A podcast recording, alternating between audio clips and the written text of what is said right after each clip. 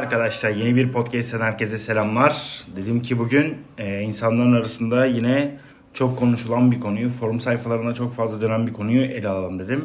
E, neden Google'da e, Android telefonlardaki uygulamalar Apple'da yok? Yani Apple ne yapıyor da bu uygulamaları yayınlamıyor? Apple çok kaliteli olduğu için mi bu uygulamaları yayınlamaya gerek görmüyor?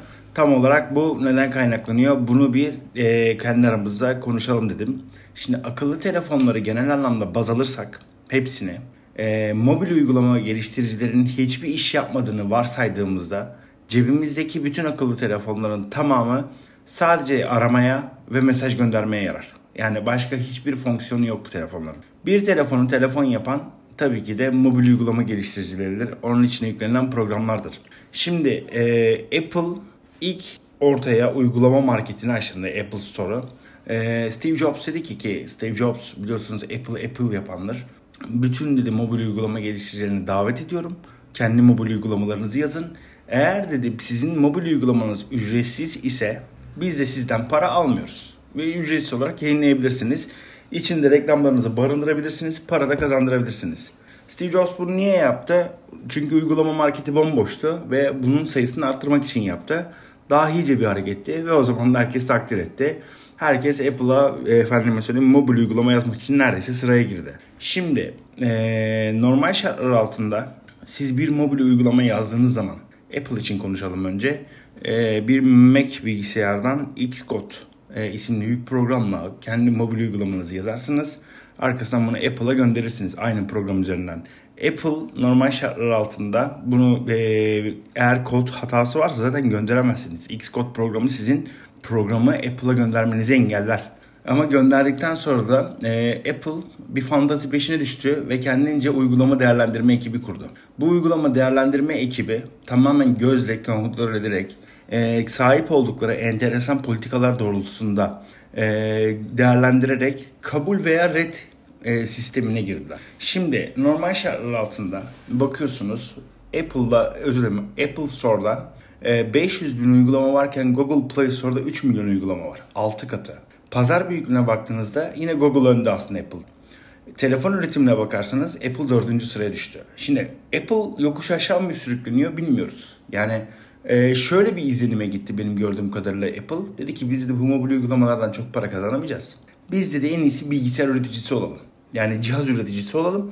Bu dedi sadece buna yoğunlaşalım. Buradan dedi parayı vuralım. Tabii yeni ürettikleri cihazlardan da yola çıkarak e, hisse değerlerinin ciddi anlamda artıyor. Çünkü Mac ürünleri hakikaten kaliteli olduğunu söyleyebilirim. Şimdi e, burada şunu söyleyeceğim. Apple çok büyük hataların yaptığına inanıyorum. Mesela bazı forum, yabancı forum sayfalarında bakıyorum. Adamlar 100 bin dolarlık startup projesi başlatmışlar. Yeni başlamışlar ve bir şekilde e, dijital dünyadan e, sektörlerine şey, para kazanma sektörlerine giriş yapıyorlar. Fakat 100 bin dolarlık startup'ı alalade Apple'ın içindeki işte uygulama değerlendirme uzmanının bir tanesi red verdi diye koca proje yanabiliyor. Bunun gibi onlarca hikaye var. Şimdi Apple artık eski Apple değil. Bunu gerçekten kabul edelim. Bir de şöyle bir şey var. Ya yani örnek veriyorum uygulama politikalarından bir tanesini ben size söyleyeyim. Uygulamanız mesela madde okuyorum. Uygulama politikasının 4.2. maddesini okuyorum. Uygulamanız onun yeniden paketlenmiş bir web sitesinin özen, ötesine taşıyan özellikler, içerik ve kullanıcı arayüzü içermelidir. Uygulamanız özellikle kullanışlı, benzersiz veya uygulama benzeri değilse App Store'a ait değildir. Uygulamanız bir tür kalıcı eğlence değeri veya yeterli fayda sağlamıyorsa kabul edilmeyebilir.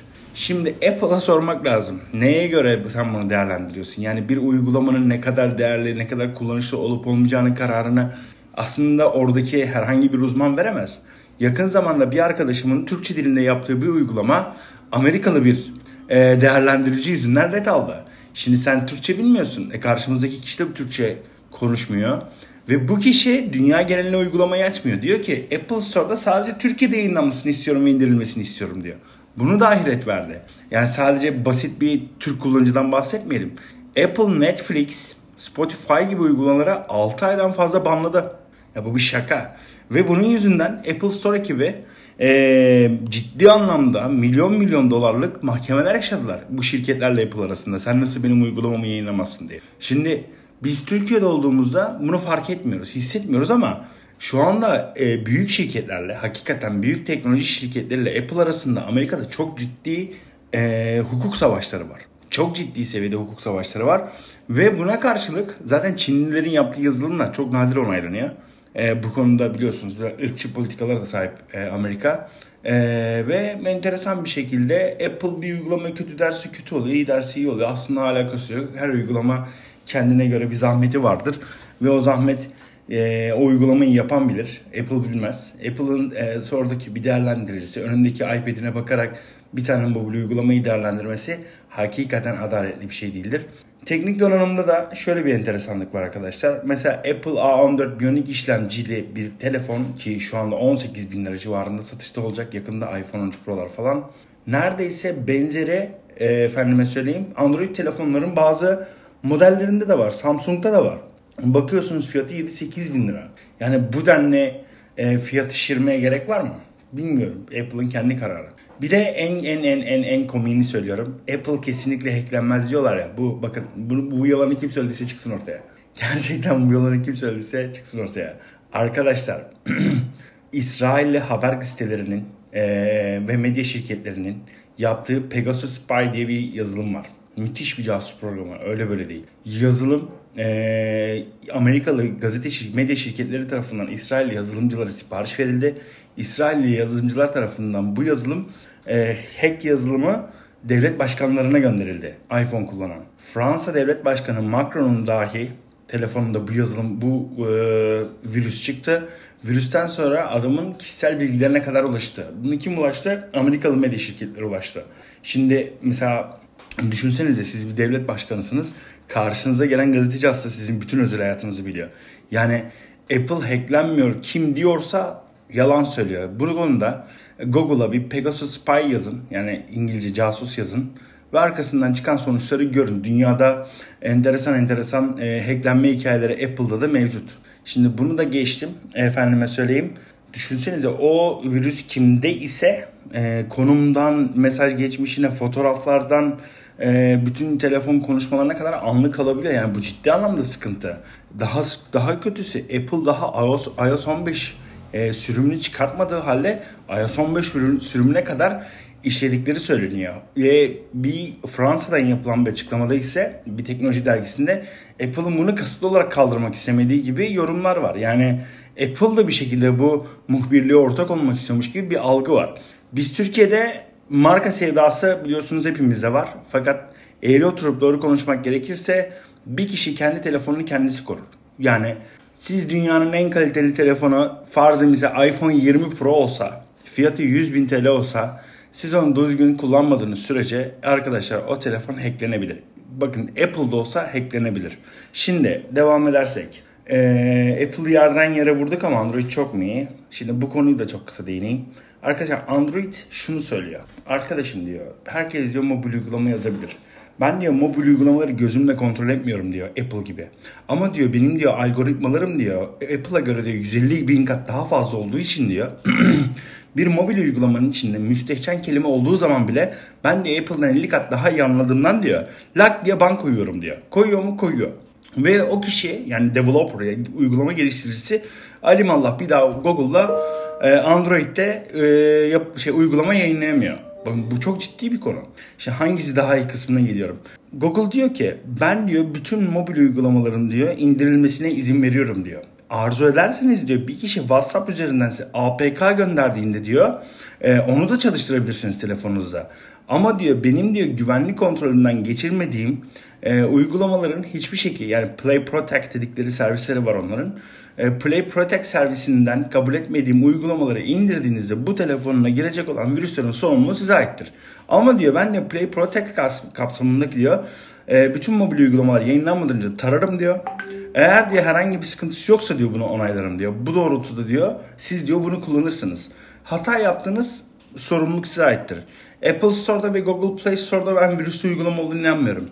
Ya farzı fark e, hatırlarsanız bir süre önce şöyle bir şey çıkmıştı. Çocuklar efendim mesela Pokemon Go gibi oyunlarla işte intihar ederek ölüyordu. Mesela bu Google Play Store'da yayında değil de bu elden ele çeşitli internet sitelerinden indirilebilen APK denilen uygulamalarla mümkündü. Şimdi Telefonunuzu siz kendiniz korusunuz. Apple mı Android mi? Şimdi fiyat performans açısından bakarsak ben Android derim. Ha yok ben illa marka açısından ya örnek veriyorum ben iş adamıyım ve bugün e, iş adamı olduğum için farz misal konuşuyorum. E, Apple ürünleri popülerdir. Ben bu popülerliğimi de korumak istiyorum diyorsanız Apple'ı kullanın. Ama ben size söylüyorum. Ben Xiaomi Poco X3 Pro kullanıyorum. Telefonu 4000 liraya aldım. Altın çizerek söylüyorum mühendisim. İmkansızlıktan değil gerek görmediğimden artık daha fazla telefonu. Apple marka telefonu. Aynı özellikleri de kullanabildiğimden. E, efendime söyleyeyim. Android'e geçtim ve hiçbir sıkıntı yaşamıyorum. Benim için hiçbirisi zaten fark etmiyor. Hem Apple hem de Android e, tabanlı mobil uygulama yazdığım için biz kullandığımız e, mobil uygulamayı geliştirme programlarında bütün telefonları kullanma şansımız var. Çünkü bize emülatör denilen bir e, ekranlarımız var. O ekranda istediğimiz marka model telefonu kullanabiliyoruz. Öyle bir şansımız var. Onun için bizim için Android mi Apple mı kısmı gerçekten çok e, önemsiz bir konu oluyor. E, yeter ki bizim için ne hafızası biraz güçlü olsun, işlemcisi kuvvetli olsun yeter diyoruz. Geçiyoruz. Geri kalan kısmını zaten kendimiz ayarlıyoruz. Bu minvalden bakarsak Apple kısaca söyleyeyim kendi uygulama ekibinin keyfi kararları doğrultusunda bir uygulamanın yayınlanıp yayınlanmayacağına karar veriyor. Android ise Google tabanlı olduğu için Google'un algoritmalarını kullanarak bir uygulamanın ee, bütün koşullarını karşılayıp karşılamadığına algoritmalarla karar veriyor, yayınlıyor.